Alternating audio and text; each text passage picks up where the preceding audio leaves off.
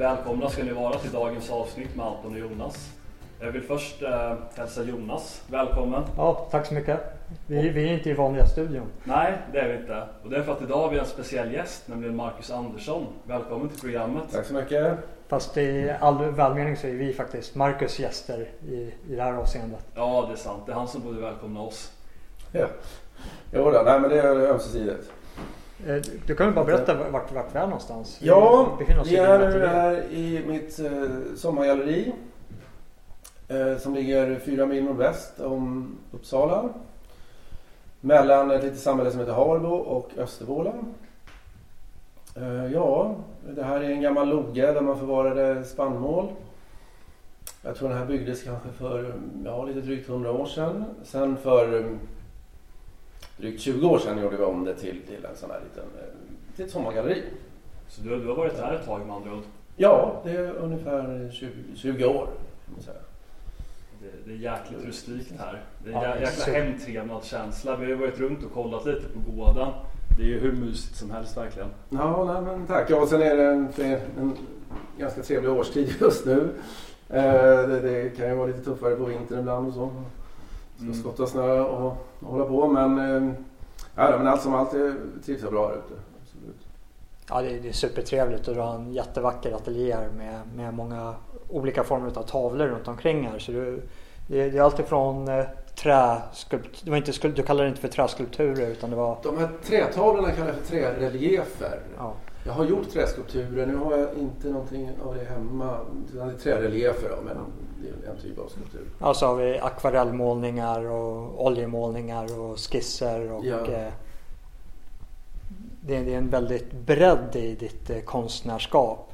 Ja, det, det kan man kanske säga. Jag, för mig är de där så nära släktingar. Alltså teckning, eh, akvarellmåleri, oljemåleri, säga, träskulptur eller generell, alltså skulptur generellt. De är nära släkt. Sen ska man, måste man alltid liksom erövra materialkännedom. Eh, men det tycker jag är mycket lättare än, än, än att få en allmän uppfattning av det som jag kallar för grundläggande teckning. Kan man då ett av de här estetiska bildhantverken så, så kan man ta med sig det till, till nästa om man har fått med sig grunderna. Det, det är min erfarenhet faktiskt kan tänka mig det. Jag är lite nyfiken. Eh, när började du måla eh, och vad har du för skolning? Ja, jag började måla tidigt. Jag minns inte exakt men jag minns att jag var intresserad som barn och att jag fick eh, några, några enkla oljefärger i tioårsåldern. Då målade jag faktiskt ett eh, vikingaskepp. Eh, jag försökte göra det men med lite god vilja kan man säga att det här är ett vikingaskepp. Men, men det är inte så mycket mer än så. Men, men ska vi prata den moderna konsten så är det väl ingen som kan ifrågasätta huruvida det är ett vikingaskepp eller Nej, inte. det är sant. Det var nog det.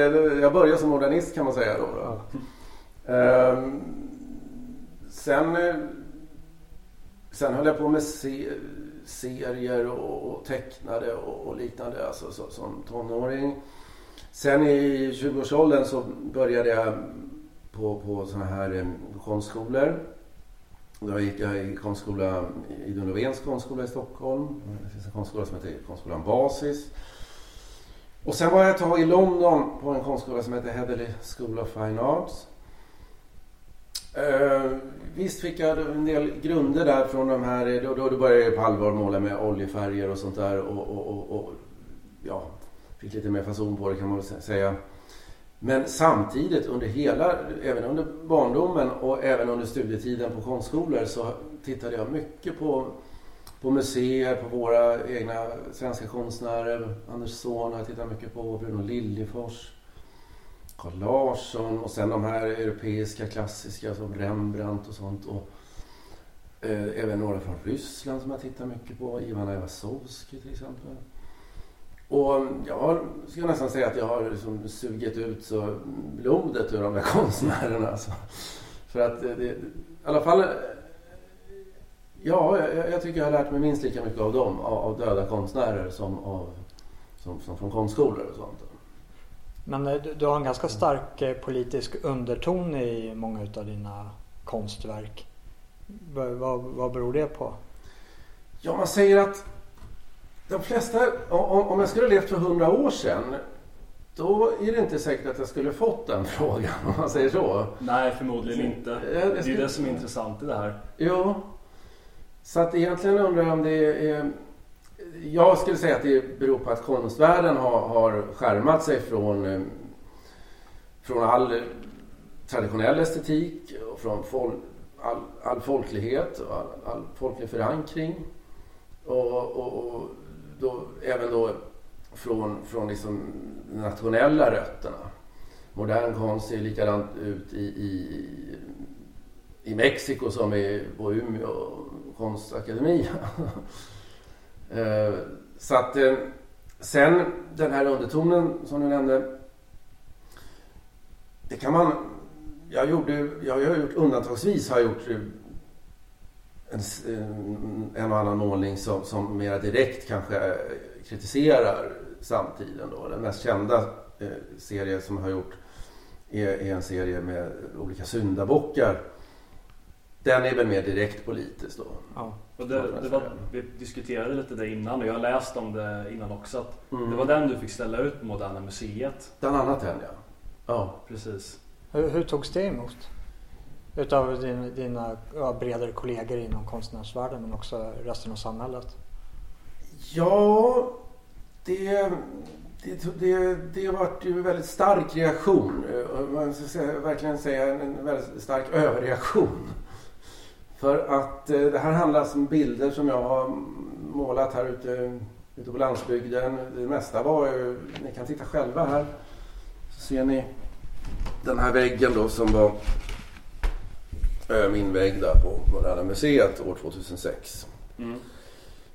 Uh, ni ser att jag har de här syndabockarna där i mitten och sen är det då lite sådana aktstudier av en vacker kvinna här och, och, och lite lader och, och, havsmålningar och grejer. Så att det, det, det, det är inte så, så, så farligt borde det inte vara. Men eh, det blev en väldigt stark överreaktion och eh, anklagel, anklagelser om eh, politisk extremism och ja, de här vanliga epiteten som de försökte kladda på ja. mig och min konst då. Plus då det som kom senare då att jag blev polisanmäld för upphovsrättsligt intrång. Det var en märklig historia. Vad, vad var det som, för det, det handlade ju om en av de här målningarna. Ja, nu efteråt så för mig är det ganska lätt att se att eh, alla de här anklagelserna de kom från samma håll. De kom från de här stora Bonnier-tidningarna. Och eh, om man först då anklagar eh, min konst för att vara väldigt extrem eller extremistisk och, och, och ja, liknande. Och, och, sen en dag senare kommer och säger förresten så, finns det, så är det upphovsrättsligt intrång. Då är det inte riktigt trovärdigt. Nej. Nej, verkligen inte. Det gällde väl en, eh, jag höll på att säga en tavla av Olof Palme, men, men det var ju inte en tavla av Christer Pettersson. Jo. Som ingick i den här serien Moderna syndabockar. Ja. Och, och vad saken gällde var att du hade målat den utifrån ett fotografi av Christer Pettersson. Ja, delvis. Eller var det flera fotografier? Delvis, eh, alltså hela den serien. Det var ju en, en, en, en serie med eh, syndabockar som jag själv valde utifrån min intuition. Alltså jag, jag, tänkte att de här olika fallen, de olika personer som har farit illa i massmedia, som massmedia har skrivit väldigt tendensiöst om, om inte rent lögnaktigt om. Eh, och, och, då valde jag att eh, eh, ja, göra den serien. Och då tittade jag naturligtvis i massmedia. de flesta av de här kunde vara döda. De har blivit mördade eller försvunnit på annat sätt. Så att, eh, och så dessutom var det massmedia vi ville kritisera. Så att det, jag, jag, klippte ut en rad bilder och, och sparade dem och tittade på dem, på dem när jag skulle få det själva porträttlika. Sen är det ju mera symboler och annat och, och hur jag målade och så vidare. Eh, som är annorlunda än de här bilderna som jag tittade på. Precis. De var ju bara, bara, bara inspiration liksom. Ja. Eh, och eh, om, om, man ska se det där lite och få lite proportion på det så är det ju det är väldigt långt från att vara någonting olagligt. Vi, vi har alla vi alla collage. Det är, det, är, det är en konstform att göra collage. Man klipper i tidningar och, och skriver någonting och klipper och klistrar. Och, och då tar man ju de bilderna som direkt från tidningar. Och jag har aldrig talat om att någon som gör collage har blivit anklagad för upphovsrättsligt intrång. Hur slutade den där historien? Den slutade, den började med en polisanmälning år 2006 när jag var på Moderna Museet. Ehm, polisen la ner efter en vecka. Sen så överklagade den här, det var inte bara fotografen utan det var ett gäng då från, från Bonnier Media. Och det var en åklagare som ledde, gjorde en förundersökning i åtta månader tror jag. Och, och så la hon ner och så, och så sa hon att inget brott har begåtts. Sen något halvår senare så ställde jag ut en målning av en, gjorde ett porträtt av en ganska känd bloggerska. Och vi hade visning på Konstnärshuset på en fest. Det var en fest för ett litet bokförlag. Och um, efter det, då, då hade jag även med min målning då, Svenska syndabockar, den här med Christer Pettersson och den här geten där. Eh, då inledde Dels så kom det en väldigt grovt förtalande artikel i Expressen och eh, en dag senare så skrev Sven-Erik Alhem, den här överklagaren från Sydsverige, att eh, polisen får, polisen får bakläxa. Utan de, de måste nu förhöra mig då. Ja. Uh, och då ringde polisen mig och så fick vi bestämma tid när jag skulle åka till Solna polisstation och bli förhörd. Det här var 2008. Det var alltså två år efter att den här, den här väggen jag hade på Moderna Museet. Eh, det tog något år så fick jag ett brev från polisen att det eventuella brottet är preskriberat. Ja. Jag tror att de skrev så för att de inte ville göra Alhem arg och, och, och det var liksom lite moment 22 för deras del så de var tvungna och, och, och, men samtidigt tyckte jag det var lite fegt för det, de hade kunnat skriva att det var inget brott. Det hade de redan kommit fram till. Så att, men det gjorde de inte. Men, men det, var, det innebar i alla fall att, att den processen var slut. Då. Men några år senare så inledde samma gäng från Bonnier Media en civilrättslig process. Och det tror jag var 2013 det började. Alltså flera år senare. Och då hade jag verkligen glömt bort det här. Jag tänkte att det här var världen för alltid. Men då hade jag fel.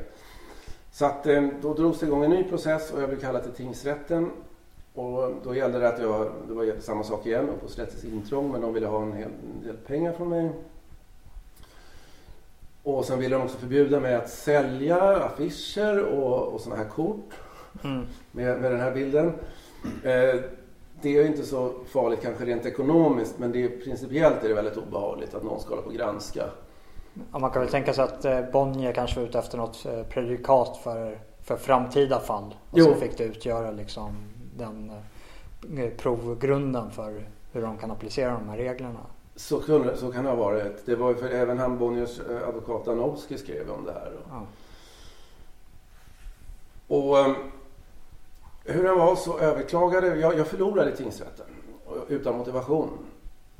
Det var bara, min advokat var väldigt förvånad över att han tyckte det var konstigt. Alltså. Det, det, det, det, var, väldigt, det var ingen motivation. Men vi överklagade och sen så vann vi i hovrätten. Mm. Och sen överklagade den andra sidan då, Bonnier-sidan. Och sen togs det upp i Högsta domstolen. Och då vann jag. Det var 2017 jag fick det början av 2017. okay. Jag kommer ihåg när jag läste om det. Ja. Jag tänkte det var ju otroligt märklig process. När man, när man tänker på saken. Att jo, det, det går så faktiskt. otroligt långt. Jag ja. menar det har lagts ner i flera led. Och ska ja. dras, en, verkligen dras i långbänk ända upp till Högsta domstolen. Ja men och tänk dig alltså bara kostnad för det här. De, det sitter alltså fem domare i Högsta domstolen en mm. hel dag. Likadant var det i hovrätten. Jag vet inte vad de har i timmen men det är nog ganska mycket mm. tror jag. Det är skattebetalarna som betalar allting. Men eh, ja, eh, för min del gick det ju bra då, då och jag tyckte det var väldigt bra för hela konstvärlden att det blir väldigt svårt att vara samhällskritisk konstnär om man inte kan få använda massmedias bilder. För det mesta av liksom samhällspropagandan och politikernas propaganda den går ju via massmedia. Om vi då ska använda bilder, hur ska vi, hur ska vi göra om vi inte får, får, får referera till eller citera bilder ur massmedia? Det blir väldigt svårt med, med liksom någon typ Det känns som en gigantisk gråzon över liksom, vad är en avbildning kontra liksom en inspirerande bild som har gett upp, upphov till en, ett mm. collage eller en ny målning eller någonting. Jo, men nu tycker jag Högsta domstolen skrev faktiskt väldigt bra och det var det som det alltid varit tror jag. Att en bild är en egen bild om den har egen verkshöjd. Eh, det är ganska enkelt. Alltså. Mm. Och för, som min advokat sa till exempel att ja, men om det här nu då är en kopia då kan ja. ju ni använda Marcus bild nästa gång ni skriver att Christer Pettersson har gömt pistolen i mormors madrass. Ja just det. Ja. Mm. Det, det, det, är faktiskt en ganska bra jo. jämförelse. Eller hur? Ja. ja. Så att... Och det, det, har de inte gjort? Nej det är omöjligt. Ja. ja. Det, blir, det skulle vara lite skrattretande då. Det, det skulle vara väldigt förvirrande i alla fall. Ja, mm. ja verkligen. Men eh, fall, fall vi går vidare på, på själva konsten. Hur betraktar du den moderna konsten som får ganska stort eh, medialt utrymme idag eller, eller det som dominerar konstvärlden eller konstscenen inte bara i Sverige utan världen över? Ja, alltså jag, jag skulle säga att konstvärlden har den, den, har, den, den, den har liksom ockuperats av, av, propagandistiska krafter. Visserligen då som är väldigt sammanflätade med, med så att säga, ekonomiska med ekonomiskt svindleri ska man väl säga. Alltså, det, det, är, det är astronomiska belopp som, som det handlar om i alla fall på den exklusiva konstarenan. Och om man skulle göra en jämförelse då vad som har skett om man skulle tänka sig, man gör en jämförelse med idrottsvärlden. Och så tänker vi att eh, vi tar som exempel höjdhopp. Än så länge så, så är det den som hoppar högst som är bäst. Liksom. Det är ju enkelt. Va? Ja, det är mätbart. ja, eller hur. Men även i konsten tidigare fanns det kriterier för, för, för liksom, det fanns alla möjliga konkreta kriterier för vad som är god konst. Mm. Men alla de där löstes upp och det som blev kvar var mera, eller var liksom bara en personkultsbaserad personkultsbaserade kriterier och, och det här med kontext. Var någonstans ställs det ut och vem, vem har gjort det och var och i vilken kontext, i vilket sammanhang. Det är det som är avgörande men det betyder egentligen bara att det, det, det är 100% personkultsbaserad. Ja. Så att om vi då ska ta höjdhopp, höjdhopp som, som gren, om det skulle ha skett med idrottsvärlden och då, då skulle det betyda att någon som hoppar liksom 50 centimeter kan vara världens bästa höjdhoppare om det är på rätt, rätt arena och rätt personer sitter där och säger att det är bra. Alltså, det är faktiskt jämförbart. Och någon kanske bara ställer sig och spottar på höjdhoppsmadrassen och så blir han superstjärna. Liksom. Mm. Är, du med på? Ja, vi, vi går från något, någonting som var objektivt definierbart till någonting som är väldigt subjektivt. Jo. Och, och det, det handlar väldigt mycket om alltså, för det första subjektivt och, och, och, och sen alltså rent svindleri. Alltså, ja. det, det, det, nu har du ju världens dyraste tavla kostar idag 3 miljarder. Alltså. Ja. 3 miljarder svenska Och eh, Vad hur är det för tavla? Det, och hur är kvaliteten på den tavlan? Det är William, William de Kooning som har gjort den. Han gjorde den på 50-talet. Det är en sån abstrakt med två streck och, och, och, och ja. någon prick och sådär. Så, så det är att det är hans penseldrag som har gett värde till det, inte Eh, det färdiga resultatet per se? Nej, det, det är inte det. Alltså det. Och det är säkert någon som har lite krystat eh, försökt skriva och, och motivera det på, på något sätt. Men det, men det, det, det, är väldigt lätt att genomskåda att det, det finns ingen substans i, i, den, i den motivationen i så fall till det här höga priset. Och till och med är det nu det, det, helt officiell sanning att de här William, William de Kooning, han som har världens dyraste tavla idag, Jackson Pollock och Mark Rothko, det var tre konstnärer som lanserades under 50-talet efter kalla krig, eller under kalla kriget. Då. Och de där blev lanserade av, av CIA. Och det skedde inte helt öppet, det skedde via olika sådana här eh, stiftelser och annat där de liksom pumpade in pengar och, och, och höll på. Men till och med på CIAs egen hemsida så, så är, står det nu att det Ja, de gjorde det. De, de, de, de eh, lanserade den här så kallade abstrakta expressionismen. Mm. Egentligen nonsens egentligen. Alltså det, det, abstrakt och det har ju det och expressionist, det ska vara en sorts uttryck då. Det kan ju i stort sett vad som helst. Eh, och det, det, först var det några som avslöjade att det var så. Och då var de konspirationsteoretiker. Men sen har CIA själva sagt att vi gjorde det, vi gjorde det för att vinna kalla kriget, säger de. Mm. Vilket, vilket på vilket sätt? Var liksom, hur tänkte de där? Varför skulle de... Jag tror att det är liksom en, en skönskrivning efteråt. Jag tror att det var för att för jag menar, de kunde säkert vunnit, vunnit kalla kriget utan de där strecken och de här tavlorna. Ja men verkligen. Handlar det om att jag vet, jag vet inte jättemycket om sovjetisk konst men jag, jag har besökt Budapest några gånger och då har jag varit på House of Horrors där, där ja, de, de ställer ut eh, eh baserat på, på kommuniststyret i Ungern. Och då har de ju olika, den tidens konst liksom. Och, och den sovjetiska propagandakonsten är ju väldigt fascistisk nästan. Att det är så stora muskulösa mm. arbetare, så bönder som bygger landet och det är så här kvinnor med breda höfter liksom som så bär på barn och sånt där och bygger mm. familjen liksom. Och de, de möts och bryter bröd och sådana där grejer. Det är liksom något helt annat. Nu vet jag inte säkert men jag, jag har bara svårt att se vad, motiv, liksom, vad som skulle vara motivationen för att liksom förstöra konsten och bara reducera den till några streck ifall det inte var att liksom subvertera det som jag tror att eh, det, de ville då säga att titta hur fri västvärlden är. Här kan liksom en alkis som bara står och kastar färg kan, kan bli en stjärna. Ja, på, på, något, på något plan.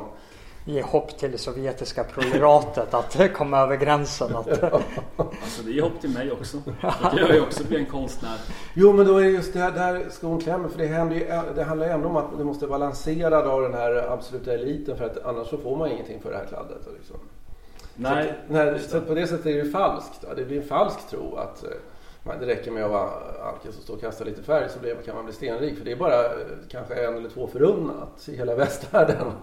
Är du med på vad jag menar? Sen var det några efterföljare som också blev rika på det här men, men de flesta blir inte det. Men en grej som det innebar är ju att vad, vad, alla kriterier löses ju upp. För om det här är världens dyraste konst helt plötsligt. Det var världens dyraste, det var dyrare än Rembrandt och allting. Ja. Alltså. Vad, vad, är då dålig konst? Och vad, hur, hur, ska vi kunna bygga en, liksom, någon, någon sorts kriterier alls? Det går inte utan det måste bara vara välsignat av rätt person eh, personkulten blir liksom hundraprocentig då. Ja. Så det, det är i alla fall resultatet. Sen om det var medvetet eller inte, men jag tror att det var medvetet. Ja, det, det låter ju vettigt för när man tar bort de här objektiva kriterierna då blir det någon sorts kritikerdiktatur egentligen. Ja, man måste kunna jo, tänka sig exakt. någonstans. Hur, hur betraktas det här om det tas bort från den nutidskontext som det har producerats i? Alltså att man har gjort det för kritikerna. Hur kommer om, säg om två, tre generationer när en ny kontext råder. Hur kommer de här två strecken på den här tavlan att betraktas då? Såvida inte det är mm. samma form av svindlerier som Nej, men då tror jag att i så fall har de, jättebra fråga, men jag tror att då, då har de eh, den typen av, eh, den, då maktstrukturen byts ju ändå ut genom ja. århundradena. Så då, då tror jag att det hamnar på sophögen. Ja men det, det, blir det. Man måste hitta det, typ, det tidlöst sanna över vad som Absolut. är attraktivt i, inom konsten. Och då har vi vissa, ja men Leonardo da Vinci är väl den som jag känner till som har varit väldigt tidlös i den, den mm. aspekten mm. som jag, jag, jag kan inte bry mig mindre över vad kritikerna på Leonardo da Vincis tid hade att säga om hans konst. Mm. För jag uppskattar den för liksom den tidlösa skönheten som den besitter. Inte yeah. över ifall han var populär i sin samtid eller inte. Det blir ju så här irrelevant på ett ganska fundamentalt plan.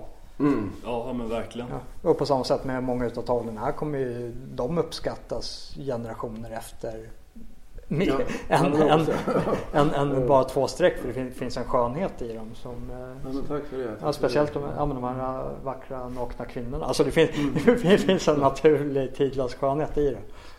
Ja, tack för det. Uh, jo då, nej.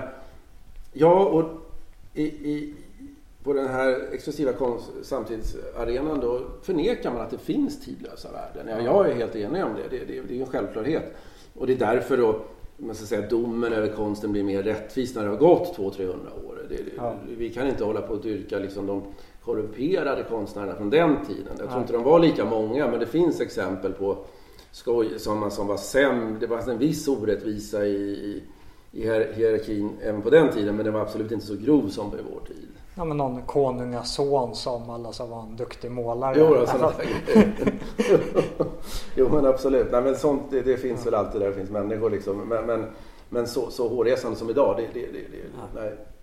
Och en, annan, en annan skillnad är också, om vi tittar på 1800-talet, det var ju en storhetstid för nordisk konst. Då kungen och, och, och, hela societeten de, de hade såna här jättefina, de beställde då väggmålningar med vikingaskepp mm. och, och de gillade Carl Larsson men även bönder hade liksom kanske något tryck och, eller, av Carl Larsson och sådär. Det, det var liksom ingen, ingen skillnad mellan vad, vad, vad överklassen och vanliga folket tyckte om så att säga. Men i vår tid så anses det som att man, man är obildad om man inte förstår de här två strecken. Eh, och de flesta då som, som jag pratar med, som, då säger de att jag förstår ingenting om konst. Det, det, det, det är väldigt vanligt och det tycker jag det, det är sorgligt. För att de, har, de ser ingenting i de här två strecken för det finns ingenting där att se. Men de har inte självförtroende nog att liksom säga att ja, men det finns ingenting där, det där är en bluff. Mm. Istället så tror hon då att det är den här, eh, de här invigda förstår det här. Ja, men det, det, det, finns något, jag tror att det finns något litet mänskligt där. Att du har vissa former av personlighetstyper som när de står och betraktar någonting. Att de måste höra först, ja men vad säger min egna kontext över värdet i det jag står och kollar på? Är det vackert eller inte?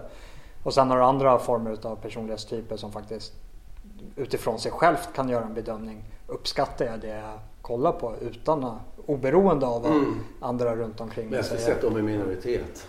Ja. Den senare varianten alltså, som, som oberoende av andras åsikter kan göra en egen bedömning. Det det ja, ja, men precis. precis. Mm. Det är som en, bokstav, som en verklighetsbaserad iscensättning av H.C. Ja. Andersens saga om kejsarens nya kläder.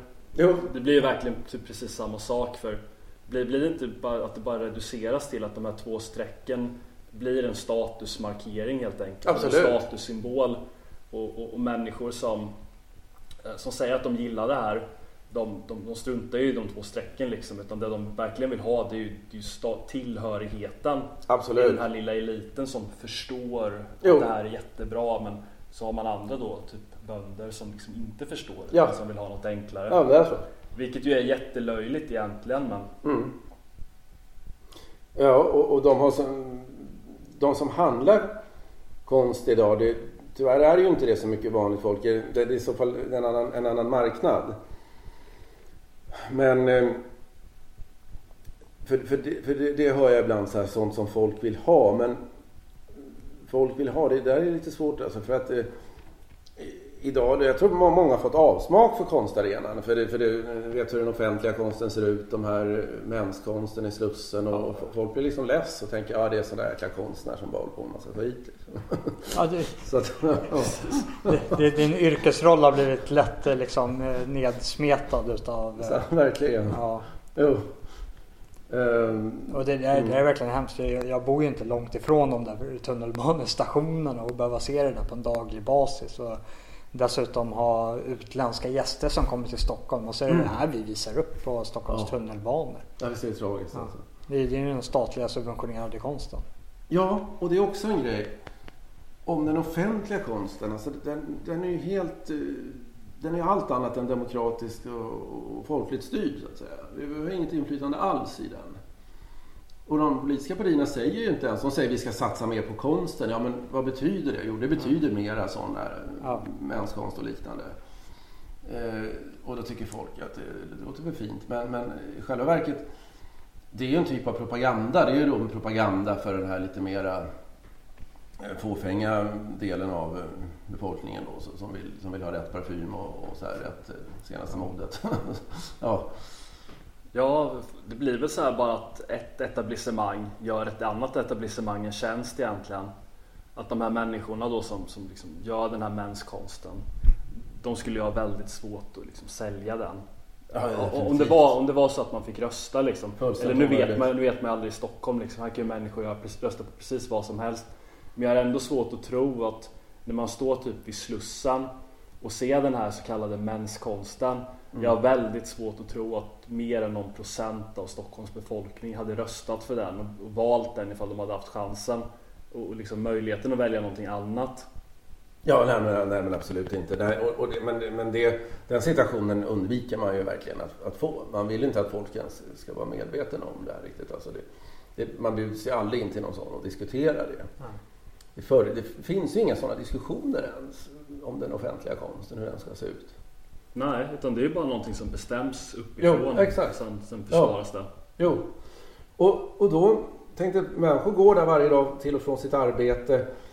Det, det är kanske då man är som mest mottaglig, den omedvetna delen av, av, av medvetandet är väldigt mottagligt när man, när, när man i sådana situationer. Så det påverkar ju ändå när de går där varje dag. Det kanske påverkar i negativ mening, att de, de känner tristess. Eller, men på något sätt påverkar det. Mm. Ja, och, och just det, särskilt det omedvetna. Därför tycker jag det, det, är en ganska det är en viktig fråga. Hur ska den offentliga konsten se ut? För det, man kan tycka att äh, men jag struntar i allt det där. Det, det är bara en massa trams. Men visst, men, men likväl. Och så är det barn också. Ja. De påverkas ju kanske ännu mer och har liksom inget motstånd mot det här.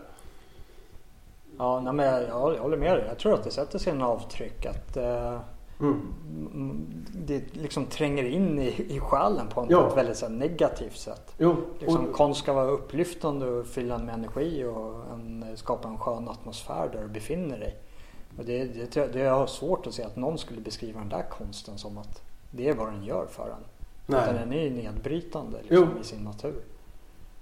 Och symbolerna är ofta det. De bekräftar ju liksom inte ofta är att människan är, människan är på något sätt ful eller människan är liten och ful och liksom det, det, det, jag tycker det är ofta nedvärderande, avvisande till, till människor i den moderna konsten faktiskt. Ja, ja det, är, det är nästan ett maktuttryck från förlorare att ja, men, nu är det er tid, att, er tid att lyssna på oss. Och eh, den här konsten blir som en så symbol för det. Mm. I, I, ett paradigmskifte över att ja, men nu är det förlorarna som styr. Alltså, man föreställer sig att ja, den utstötte klassen har äntligen liksom blivit upplyft och går på en makttripp och ska inte sprida glädje runt omkring sig utan ska sprida sin tidigare misär på alla andra. Det är så jag uppfattar den där menskonsten.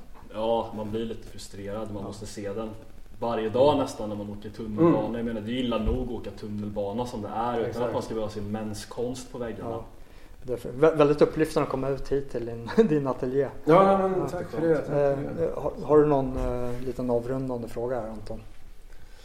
Uh, ja, alltså det kan ju vara på sin plats att bara lägga ut för publiken. Var, var hittar man dig någonstans?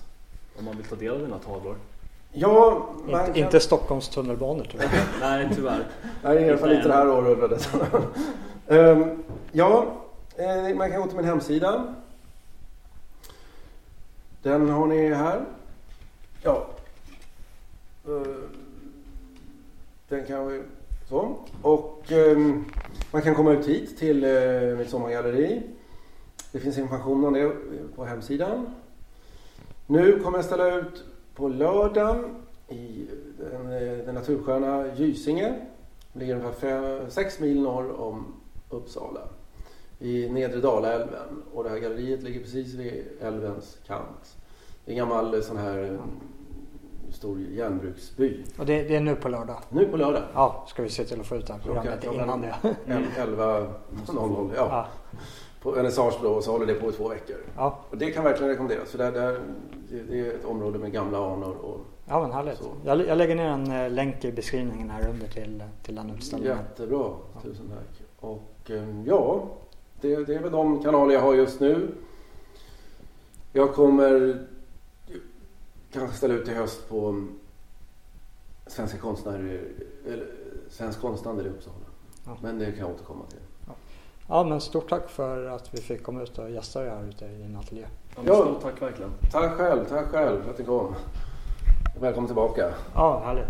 Ja, ja, det gick ju hur bra som helst. Tackar. Underbart. Tackar.